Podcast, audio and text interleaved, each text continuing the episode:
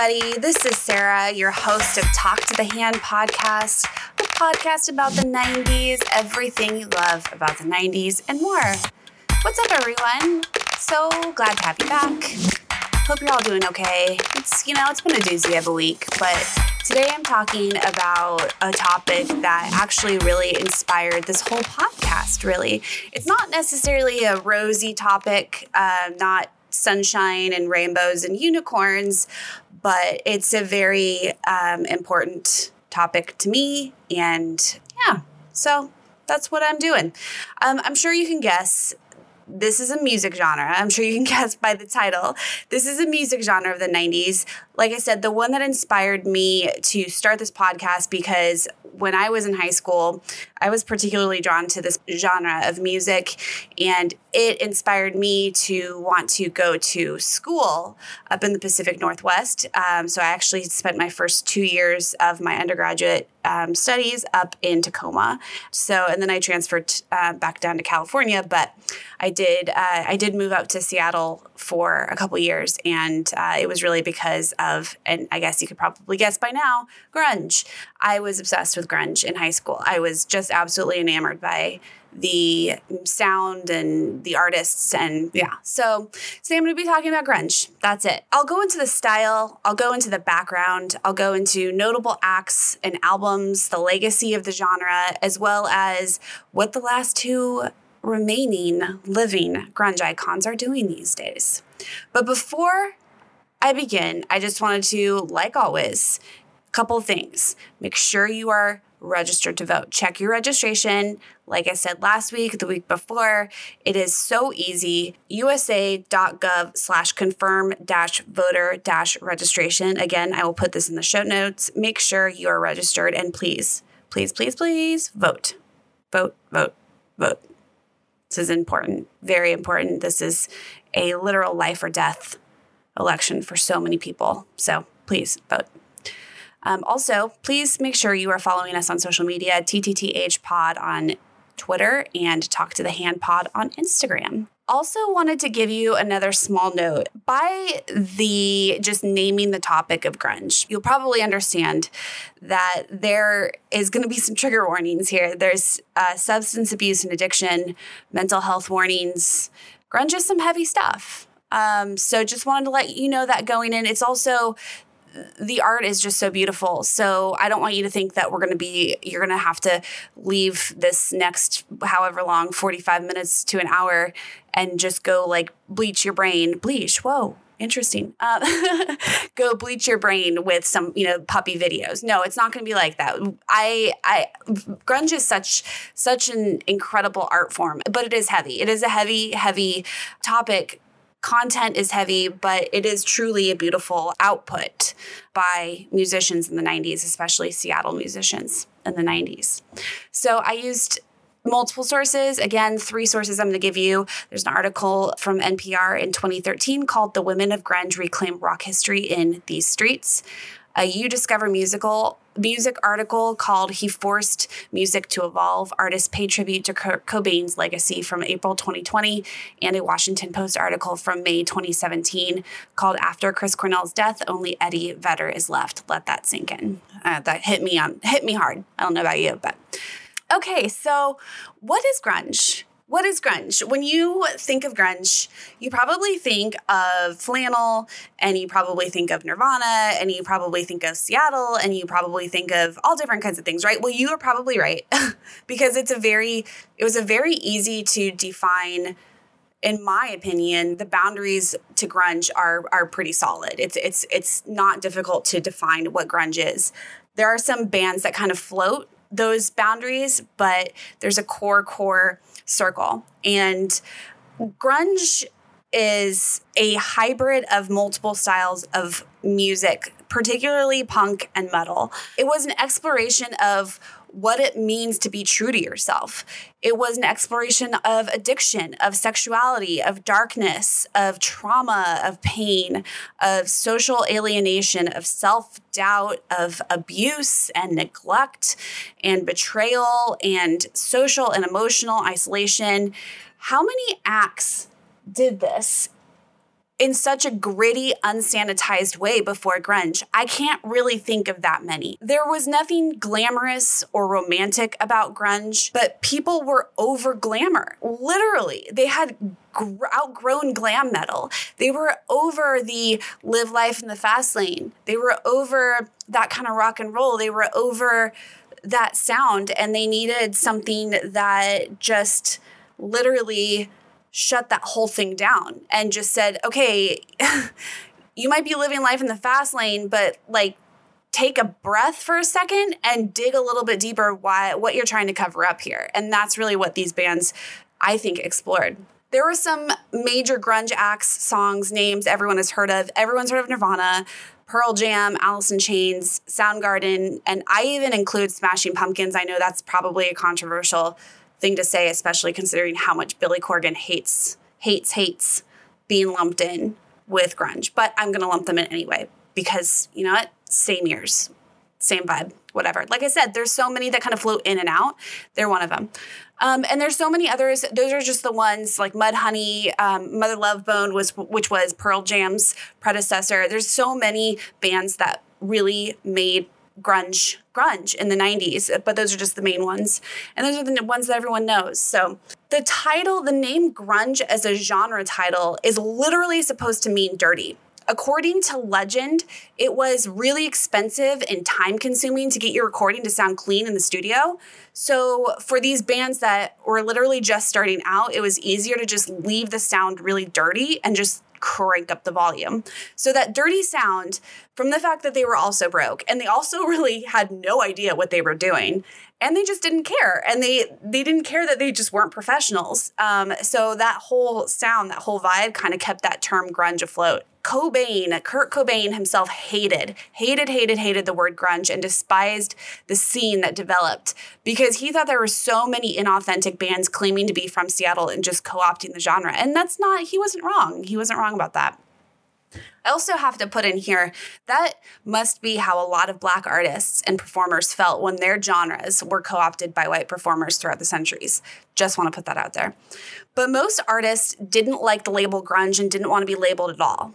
So you saw, you know, you saw gutter punks and you saw punk, punks and and those those alt you know different sub genres adapting and just kind of embracing the term punk then you then you on the other side of that coin the grunge artists hated that they just hated labels they hated everything that labels represented they didn't want to be called grunge it was really grunge was really kind of what other people called them particularly british the the british news and the British media, which was they were absolutely fascinated by grunge in the 90s. So the musical style vibes, what it was about, it was very dark.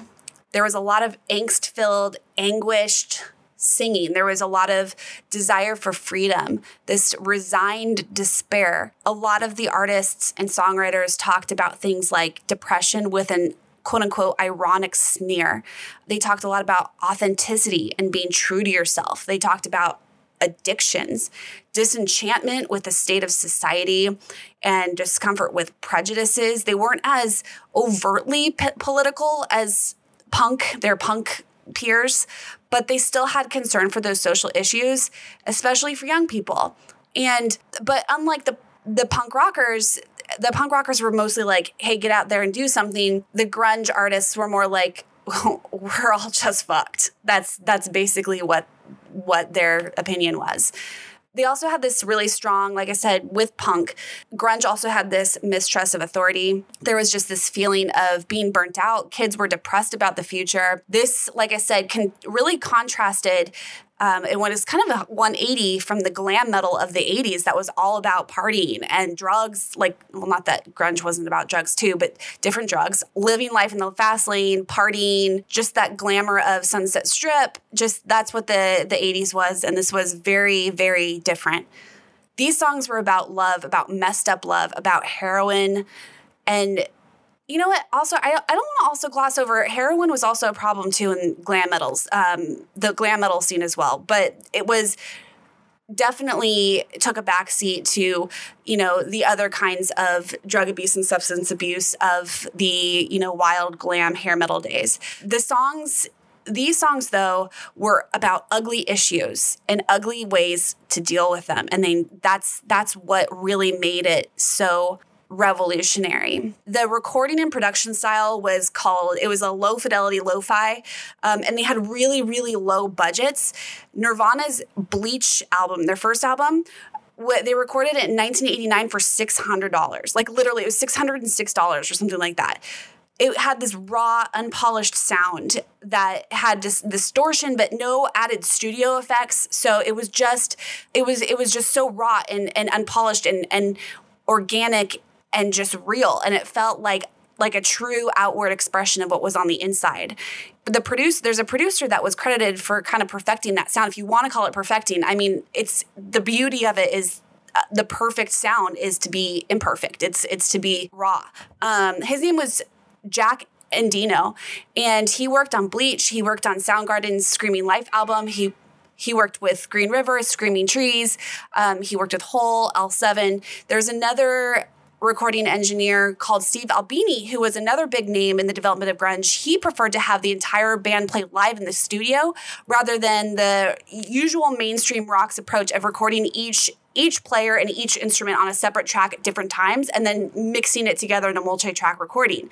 That makes a more polished sound, but it was Steve Albini and Jack Endino that basically said, no, let's have them all record together, play it together in the studio, and that'll just sound more real. And that's personally why I really like it. I 10 out of 10 times I will always like something that's dirty and underproduced and raw and real.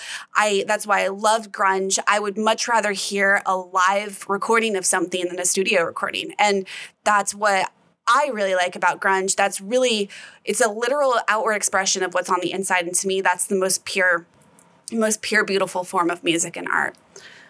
So, you know, that's just my opinion. But Seattle in the Pacific Northwest, but Seattle particularly is seen as the like haven. That's where grunge was born. Particularly, I'm actually going to go a little bit further and say it was Olympia because the Evergreen State College is in Olympia, Washington, um, which is also you know funny because Washington just has a lot of there. There's a lot of punk. There's a lot of grunge. There's just a lot of alternative music up there. That I'll go into the punk scene in the 90s at a later episode because I could literally do a whole series on that. But Seattle and um, was and UW also University of Washington and Seattle. Those were like really the two places because they had those are the places that had their student um, radio stations, and um, they were also so remote from LA that the music scene was in the late 80s was seen in Seattle as being unspoiled by the industry and therefore pure.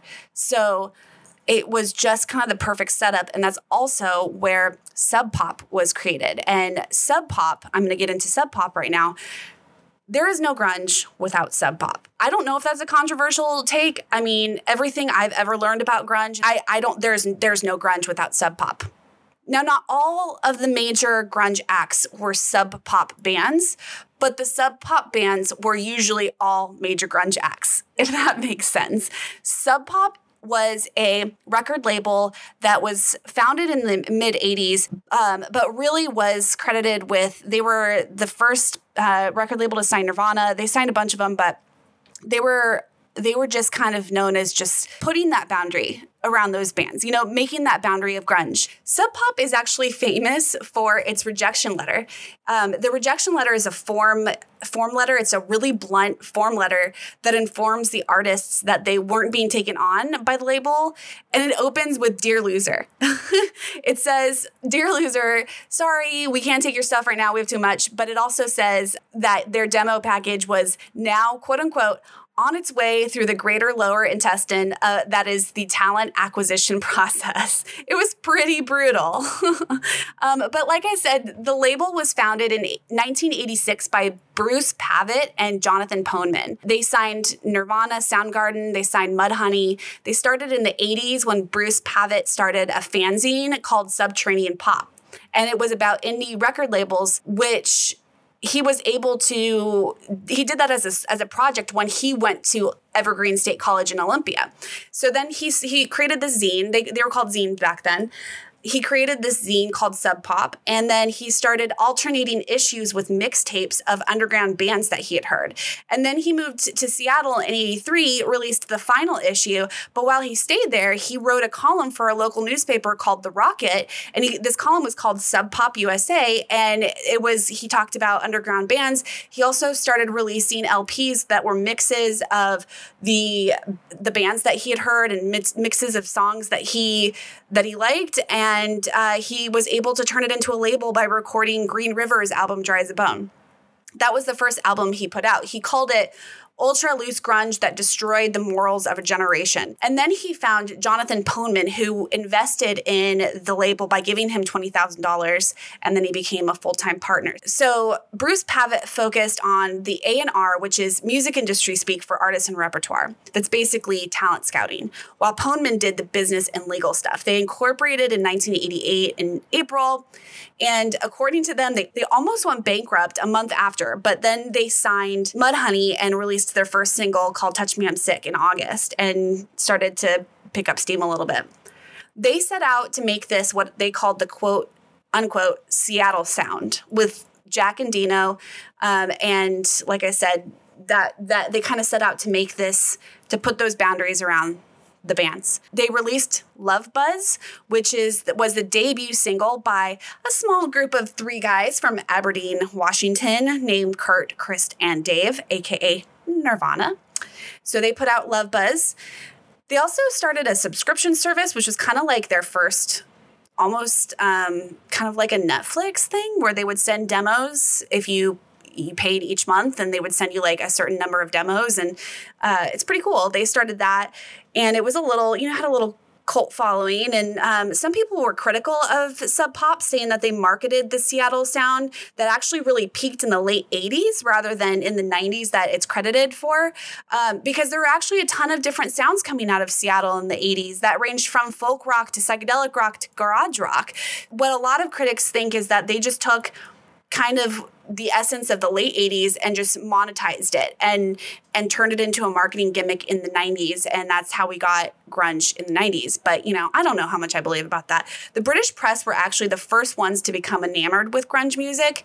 So the two guys from sub pop they flew out a British journalist in 1989 and he called grunge just like the first very American genre of music. Nirvana, like I said, they they signed Nirvana. They put out Nirvana's first album, Bleach, and Nirvana eventually moved to Geffen Records. But Sub Pop received royalties from the sales of Bleach, and that kept the label going for years after. And then all the future studio albums that um, that Nirvana put out with Geffen were required to have Sub Pop's logo on it too. So Sub Pop still basically for all intents and purposes like owned Nirvana and and owned what they would put out after. Other bands followed their exit, and then the two man, men sold Sub Pop in 1995 to Warner Music. And that's where it actually went on to sign bands like Fleet Foxes, Postal Service, The Shins, and more. So I wanted to go over some of the notable grunge acts, songs, albums. I mentioned a few at the top. I'm going to say them again. And the first one, of course, of course, of course, of course, we cannot talk about grunge without talking about Nirvana. I could do a whole a whole episode on just Nirvana, and I could probably do a series of episodes just on Kurt Cobain, and maybe one day I will. I'm going to start with Nirvana, uh, and and actually, I kind of ranked the albums um, when I was doing my script here of my favorite, and my first favorite actually is the MTV Unplugged album. Um, that one came out in 1994. MTV Unplugged in New York honestly tied with Live in Folsom Prison for my face, favorite live album ever. But the reason why I really like it is because they covered a David Bowie song, Man Who Sold the World, and that's still my favorite track, and it's actually still my ringtone. And yes, I still have a ringtone in 2020. the second album they released was in September 1991, and it was uh, honestly the one everyone knows. It, Nevermind. Everyone knows that one. It's the baby swimming in the pool, right? You know that one. That one had Smells Like Teen Spirit, Come As You Are, Drain You, In Bloom, Territorial Pissings, all the bangers. All the heaters were on that album. I, well, not all of them. There's plenty of them on Bleach and In Utero. But Nevermind was what is still is one of the best selling albums of all time. It was certified diamond by the Recording Industry Association of America in March 1999, and it's still among the most acclaimed albums in the history of music. It brought grunge and alternative rock to the mainstream, and it severed that tie to hair metal. I cannot think of two more opposite vibes than grunge and glam. Nirvana's Nevermind didn't just open that door, it kicked it open. I mean, it, it they are exactly opposite, right? Mm-hmm. Okay, so the Library of Congress added the album to the National Recording Registry in 2004, which is pretty cool. The historian in me is like, all right, that's cool. In 1993, the band released In Utero, which had Heart Shaped Box. Everyone knows that one. Dumb, All Apologies. All Apologies is one of my favorite songs by them. And like I said, Bleach came out in 89.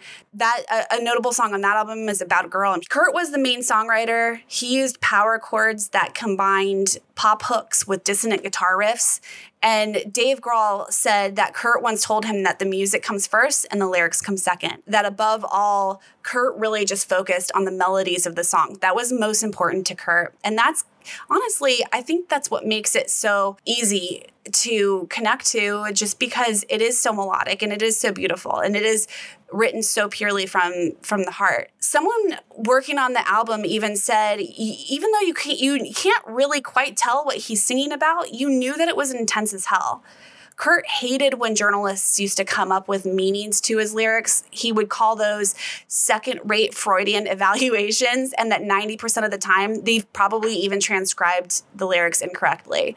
Nevermind was when the attention, national and international attention, really started to fall on Kurt rather than the album, the music, or even the band as a whole. You could go on to Spotify or Apple or YouTube or anywhere you get your music and listen to all the you know the major hits but you just have to listen to nevermind i mean nevermind's just an album i everyone needs everyone should have some familiarity with. It's just it, truly transformative I, I can honestly say it's one of my top five albums of all time. I'm getting goosebumps because I love it so much. Kurt famously took his own life in 1994 after years of depression and addiction, some question if he took his own life or if other people were involved. There's theories. There's theories like up to your eyeballs. I have no idea. I know what I think might be true, but like I said, it's complete speculation, so I won't even say it. But sadly, he did die April 5th, 1994. It's really, really heartbreaking. It's just he's he truly was a tortured artist. He's in my mind, the definition of a tortured artist. Just an absolute brilliant, brilliant mind. So, all right, well, moving on after that sad note. All right, well, so the next band I wanted to bring up to was Pearl Jam. So Pearl Jam was also from they were from Seattle. So Nirvana's from Aberdeen, which is not Seattle. Pearl Jam was from Seattle. Pearl Jam was formed in 1990 um, with Eddie Vedder on lead vocals and lead guitar. It was formed by a couple of guys from Mother Love Bone, which was another grunge act that um, broke up in 1990 when their um, lead vocalist died from a heroin overdose. But the main album that Pearl Jam, their main album was released in 1991. It's called 10. Their second album, it was called Versus in 1993. And then their third was Vitalogy, which went multi platinum. And Pearl Jam was really famous for kind of being really. Um, vocal and like making weird stances. So they didn't like making music videos. They didn't like giving in, uh, interviews. They also sued Ticketmaster in the mid 90s. And in 2006, Rolling Stone said that they were a band that basically, quote, spent much of the past decade deliberately tearing apart their own fame. I mean, that's that's true. Eddie Vedder was this little surfer guy from San Diego. He joined the band after he got a demo tape from the former Red Hot Chili Peppers drummer Jack Irons. And uh, Pearl Jam actually had an original name. Their original name was Mookie Blaylock, but they changed it to Pearl Jam. Their style is notably less heavy than the other grunge acts. They had a lot of influences like The Who and Led Zeppelin and Neil Young and the Ramones. Eddie Vedder tried to make the music less and less catchy, saying, I felt with more popularity we were going to be crushed and our heads were going to be, we're going to pop like grapes. That's such a weird thing to say, but whatever. Later in the night, artists, am I right? Later in the 90s, they started incorporating more punk influences. And but they've always liked to be very outspoken politically. So that's Pearl Jam. So the next band I was going to touch on is uh, Alice in Chains. Alice in Chains also formed in Seattle in the late 80s in 1987. Um, they took the name from frontman Layne Staley actually was in a glam band called Alice N Chains, like Guns N' Roses, Alice N Chains. And they actually took the name. His old bandmates, Layne's old bandmates didn't actually like that they took it, but they were like, whatever, we're not using it anymore, just whatever. So they took so they took Alice in Chains. They made it Alice in Chains. They made it really heavy. Uh, the harmonies were from Layne, and the other band's other vocalist was Jerry Cantrell, and they actually became a two vocal band after 1992, which is a rare thing. Their first album was Facelift in 1990. The song Man in the Box comes from that album. Dirt in 1992. They had a self self titled album in 1995 and an EP in 94 called Jar of Flies. Layne died actually sadly in 2002 from complications from, from his decades of substance abuse. They were a great band. Alice in Chains was a great band. Man in the Box is still one of my favorite songs by them. That's a good song to work out to if you need a good soundtrack. Um, that's a good one to like, I don't know, do some weights with or go on a run. It's it very, very adrenaline pumping. Layne not just was in a glam band, he was also in a funk band. The band was actually called Fuck before it was called Alice in Chains, which I thought was interesting. Another band that I wanted to mention was Soundgarden. Um, I think everyone knows Soundgarden just because Chris Cornell, the famous front hunky frontman, sadly passed away in 2017. He took his own life after a show, um, battled addiction for decades and decades. Very sad. But Soundgarden was an incredible band as well, uh, formed in Seattle in 1984 by Chris Cornell and lead guitarist Kim Thayil. Uh, they were one of the first sub pop bands. They were the first grunge band assigned to a major label they signed to A&M Records in 1989, but they weren't actually popular until the early 90s with their contemporaries in Seattle.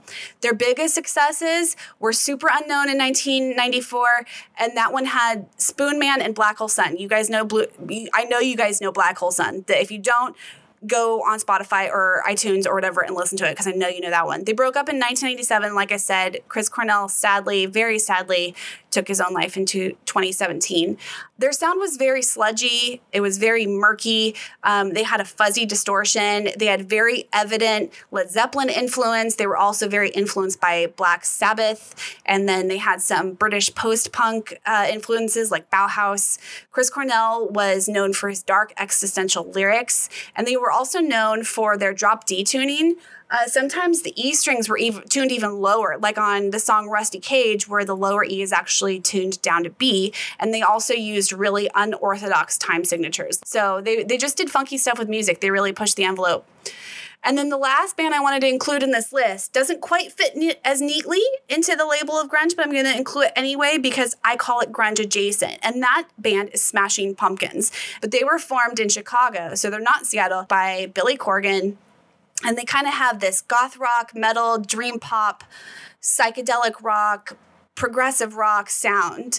Um, they're most popular for their album in 1993, Siamese Dream, and they had another follow up album in 95 that was also very popular called Melancholy and the Infinite Sadness. Like with me in this podcast, they're routinely lumped in with the grunge music, which Billy, like I said, Billy Corgan hated that. Um, and he started a lot of fights within the indie world because he hated being boxed in with anything. A couple other notable bands Screaming Trees, Mudhoney, Blind Melon, and the Melvins. This is kind of where it gets a little dark. You, you can't talk about grunge without just at least acknowledging the use of controlled substances and how how the genre was shaped so much by deaths from heroin use like I said, Andrew Wood, who was the front man for Mother Love Bone, he would that was like I said the pre Pearl Jam Pearl Jam, died in 1990. He was the first big overdose in the genre in the community.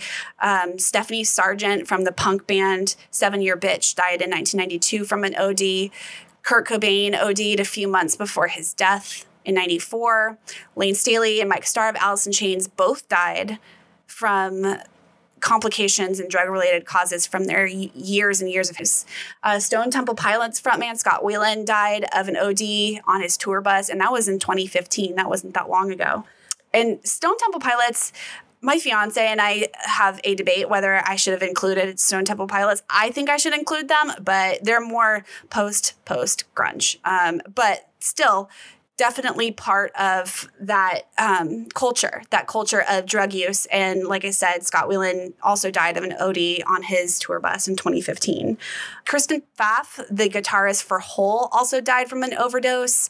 Um, the only ones that are left are Eddie Vedder who actually wasn't known for using heroin. He didn't really ever use it. And then Dave Grohl didn't get into drugs. In fact, I I once heard there's like an urban legend. I can't find. I, I looked to find it when I was researching for this episode, but couldn't find it necessarily. But I know there's an urban legend that says when they all got rich, the other musicians just blew their money on drugs and Dave Grohl was just excited that he could get a bigger grill and barbecue more.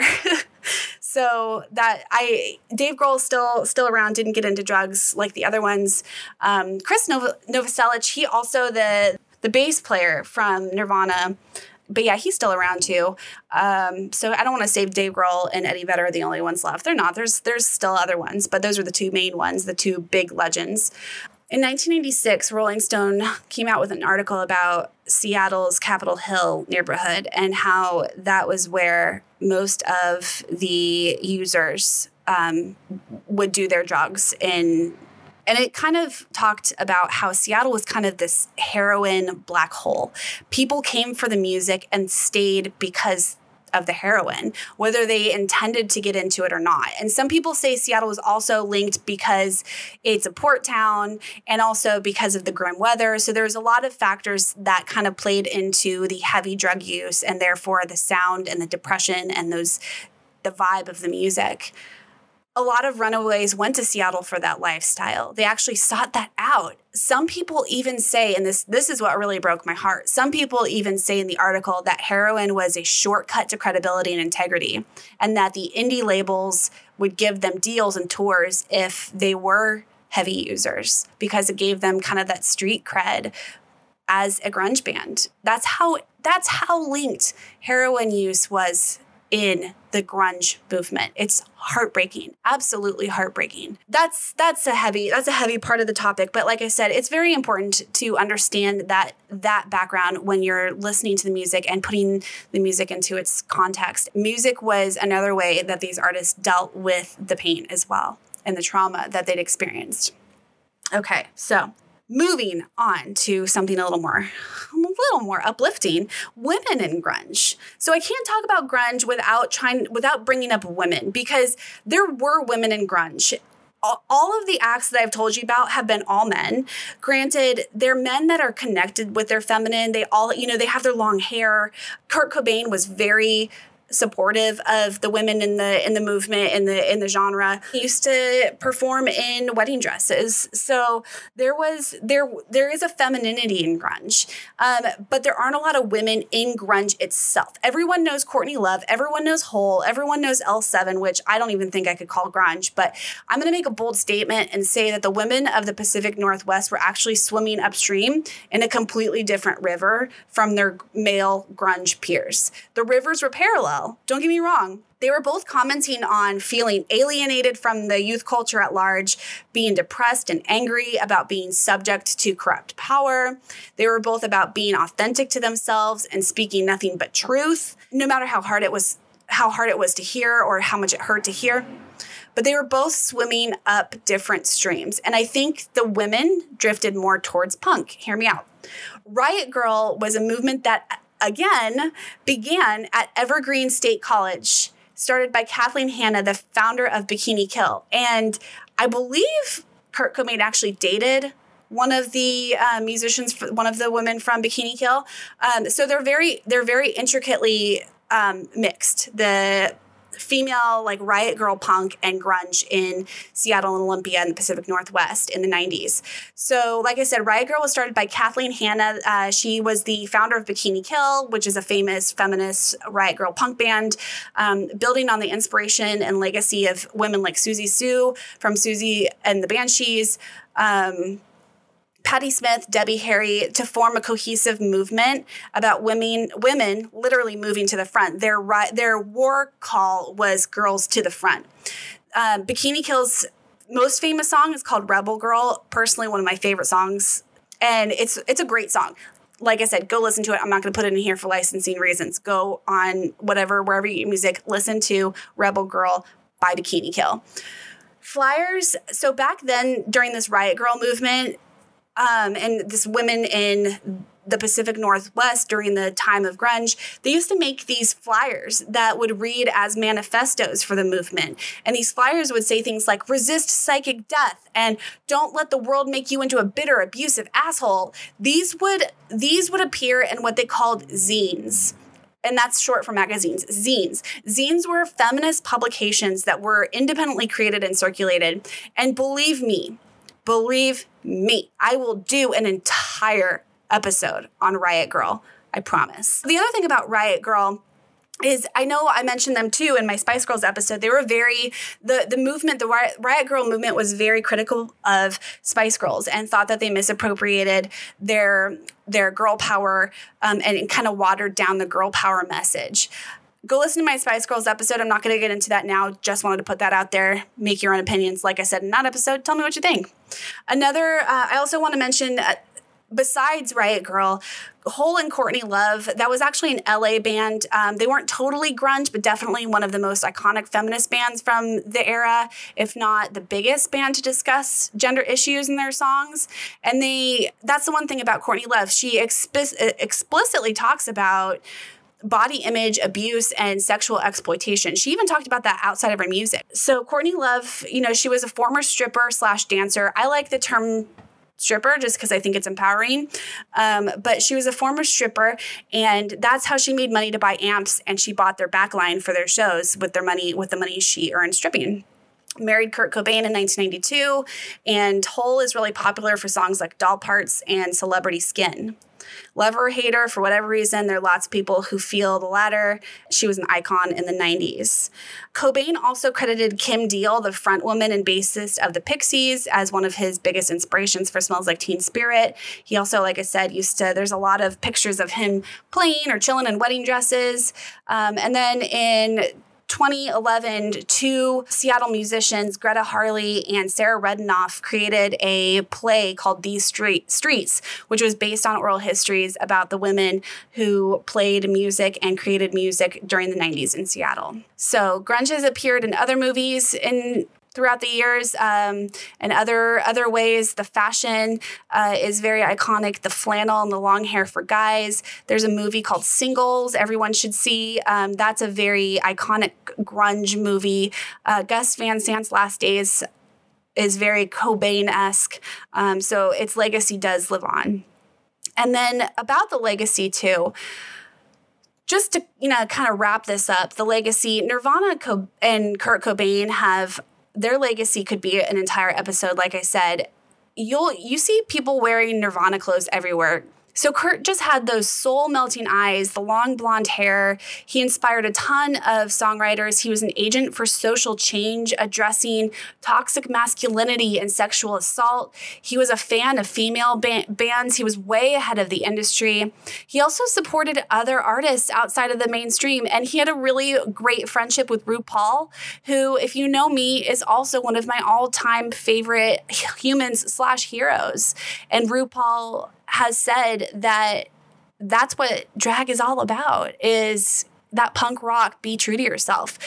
Nirvana also did some benefits headline some benefits for um, groups that were working to end discrimination for lgbtq communities and then the last thing about their their legacy, everyone learns Nirvana songs when you're learning power chords on the guitar. I remember I learned it myself. Smells Like Teen Spirit was the first the first song I learned on guitar when I learned the power chords. Uh, that was the power chord section of my my classes, my lessons. I was in dance in high school, and uh, my friend and I choreographed a dance to "Smells Like Teen Spirit," and it was so fun and so cool that we actually got it in the end of year recital. We got to do our "Smells Like Teen Spirit" just because it was so different from everything else. That was really fun. So the musical legacy, what came after grunge, uh, and and what what did grunge do for the music industry? So grunge is what popularized hidden tracks. So hidden tracks are songs that the artists and the producers and the engineers will put in the album, the physical copy of the album in places that you can't find unless you specifically rewind or you wait or you you know, it's it's that's the hidden track. It's not really a thing we do anymore. Unfortunately, we can't with the digital age, something that we did lose. Um, it popularized MTV Unplugged. That was must see TV in um, the 90s. It was part of traveling festivals like Lollapalooza and there were a lot of bands that came after post grunge. There's um, bands like Bush and Candlebox, alternative metal, alt metal like Creed, Three Doors. Three Doors Down, Puddle of Mudd. And there was also kind of this, like I said, the British um, had a lot of respect for grunge.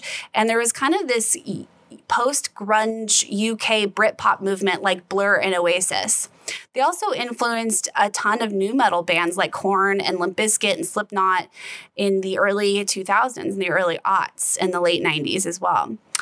So, like I said, there's two remaining grunge icons, Dave Grohl and Eddie Vedder. Dave Grohl is, uh, he played drums for Nirvana and now plays, uh, he sings and plays guitar for Foo Fighters. Foo Fighters just released their ninth album in September 2017. He also plays drums with Them Crooked Vultures, which was a super group, and has recorded and toured with Queens of the Stone Age, another fantastic band. I mean, oh my goodness.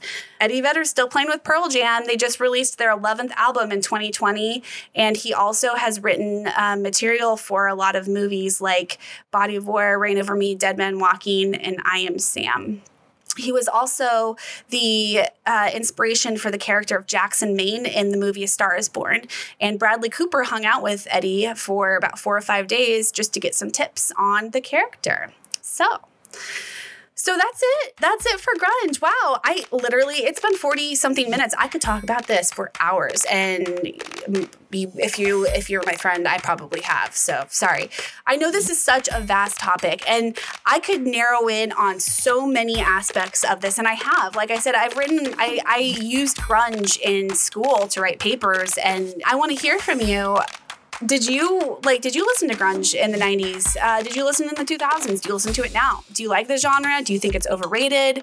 Do you like kurt cobain? Uh, do you like Pearl Jam? Do you like Chris Cornell, Soundgarden, Eddie Vedder? Uh, like, do you like do you like grunge? I want to hear your opinions. Let me know on social media. TTTH Pod on Twitter, Talk to the Hand Pod on Instagram, or email me at talktothehandpod at gmail.com. Website is talktothehandpod.com. Thank you so much for listening. Next week, I have a great topic your way. It is going to be October, so you know what that means. We're going to get spooky spooky spooky. Oh my goodness. I i october is my that's my time of year everyone. Get ready. Um, just remember just just just remember please remember to check your registration. Again i'll put that in the show notes but it's usa.gov slash confirm dash voter dash registration. And just remember be excellent to each other everyone. Thank you so much. We'll see you next week